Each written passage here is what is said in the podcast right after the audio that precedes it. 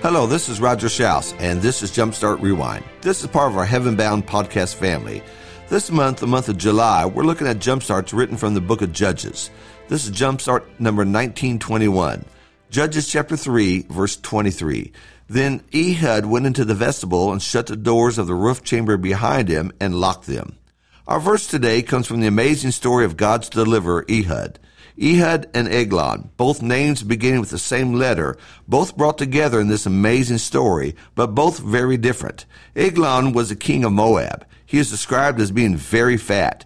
He was oppressing Israel. God raised up Ehud, the left-handed Benjamite, to save the people. In a private meeting with a fat king, Ehud thrust a sword into Eglon's belly. Then he locked the doors and escaped. When the servants came to check on the king, they assumed that he was relieving himself in the cool room, is what the text tells us. We'd say he's going to the bathroom.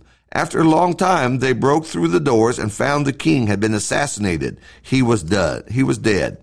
How did Ehud escape? Some assume he crawled through the toilet, which would have been more like an outhouse. The text really doesn't tell us, but we wonder. Now, because of this one event, the tide changed and Israel was able to subdue Moab for more than a generation and have peace in that land. As for Ehud, this is all we know, this one event, but there are lessons here for us. First, it takes courage to do what is right and necessary. So many things could have gone wrong. How hard it would have been to have a private meeting with the king. Ehud thought this out. He made a special sword. He had concealed it on his right side, not the typical place a person carries a sword. We are not called to assassinate foreign kings, and I'm glad for that, but there are times when we must have a serious talk with someone about their choices in life. It may be a grown child. It may be someone in the congregation that we love.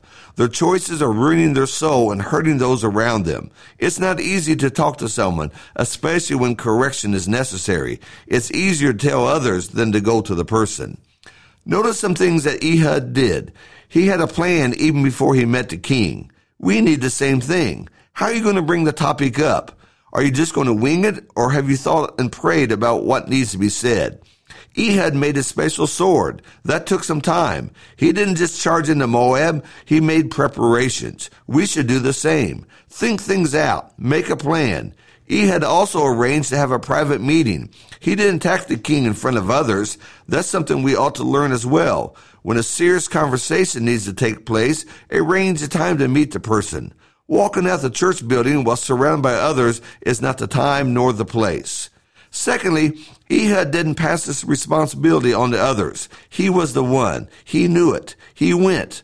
Paul told the Galatians, you who are spiritual, restore such a one in the spirit of gentleness. You who are spiritual. We play that card both ways. We want God to see us as spiritual, but when it's time for us to go restore someone, suddenly we're not the one. Either we are or we're not. When nothing is said and nothing is done, the person drifts away from the Lord.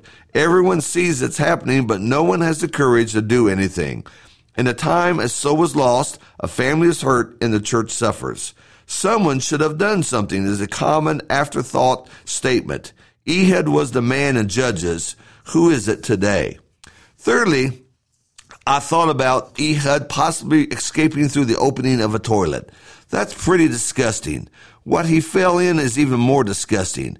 If that indeed is what happened, just think about what lengths it takes in order to save Israel. Now turn that thought to you and I today. What are you willing to do to save your family or your soul? Are you willing to do something that's hard, not pleasant, or maybe even disgusting to save your marriage? Are you willing to move to a closer to a congregation that you can grow and your family can thrive spiritually? Move. Well, that's hard. We like our house. We like the neighborhood. Yet if your family is dying spiritually, are you going to keep doing what you have been doing or are you going to do something because it's the right thing to do? What if your job is killing you spiritually? What if the coworkers and the demands and what is expected of you is just turning you into something that you know God is not pleased with? Are you going to keep doing that? Or is it time to find a new job? Jobs are hard to find, you say. Are you going to remain and die spiritually, or are you willing to do something that's very hard to do, but it's the right thing to do? What about your friends? You may have had these people in your life for a long, long time. When you get together, the conversations are not good. When they want to do is pushes your buttons and the limits of what is right and what is wrong. Then do you continue to hanging out with them? Isn't it time you do the courageous thing and either influence them or leave them? Why do you stay with someone and allow them to pull you away from Jesus? It may be time to climb through the toilet. Fourth, removing that fat king wasn't enough. Ehud led Israel into battle against Moab and they defeated them. We see this from the importance of finishing what was started. Removing the king was the first step. Had they stopped there, another king would have been appointed in time and nothing much would have changed. But Israel finished what they started. What a lesson for us. We can start in the right direction, but we need to stay with it and finish it. Paul said that he finished the course. He completed what was started, and so must we. And fifth, Ehud needed others to accomplish the victory. When finishing, when facing the fat king, Ehud was alone. But now when Israel was facing all of Moab, Ehud couldn't do it alone. He, he didn't try it alone. He blew the trumpet, rallied the nation, and led them to victory. What a lesson of leadership. Sometimes leaders want to do it all and they can't. We need others. Sometimes leaders don't want others, but leaving them out will only bring uh, less victories and more defeats. We are the church and we need everyone. Ehud saw the importance of bringing others into the battle. And finally, there's an order in all this. Ehud led the troops before the king was killed. They may have lost the battle. Removing the king was the first thing they had to do put the nation in shock and confusion. It allowed Israel time to strike and have the advantage. There's an order of doing things. Ehud saw that. We must get our order in the right order, and we need to do the same thing. Who would have thought from this old, old story of Ehud and the fat king that we'd have such powerful lessons about leadership? But here we are. Thank you so much for listening.